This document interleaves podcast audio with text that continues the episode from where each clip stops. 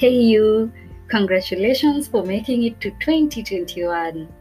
A lot has happened in the year 2020, and a lot has changed our perspective towards life in general, right?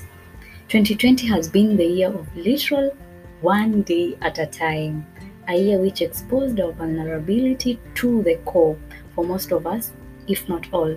Moving out of our comfort zones to embrace change was undeniably the only option. Adaptability was the best solace. I know you have had your fair share of upheavals. At this point, whether or not you came up with a solution should not pull you down. I would like you to know that the flowers which bloomed in 2020 will glow even brighter, and the flowers that withered in 2020 are going to bloom into beautiful ones this year. Let us shift a bit. So now, in mid September, I had vowed not to view WhatsApp statuses because, well, self care stuff. Here's the thing you and I both know this has been the scariest year, but seeing each of you striving through the days uplifted me. Every day, whenever I clicked on a profile, I got challenged to do better.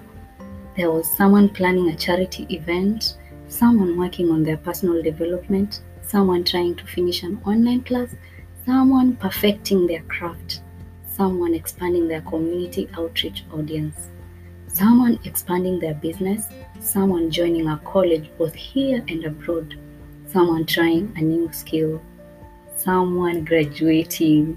I am proud of what all of you have accomplished in 2020, and there is more. Brace yourselves. There is a lot that went south, unimaginable stuff. Y'all, I'm not the only one who ain't ready for this conversation. You know what? Even amidst everything that was going around, you still pulled through.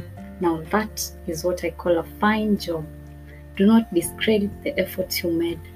Breathing in itself, just being alive, required more energy from you than you could imagine. I applaud your resilience. Cheers for being strong. May your 2021 see realization of the dreams you have in mind. You got this.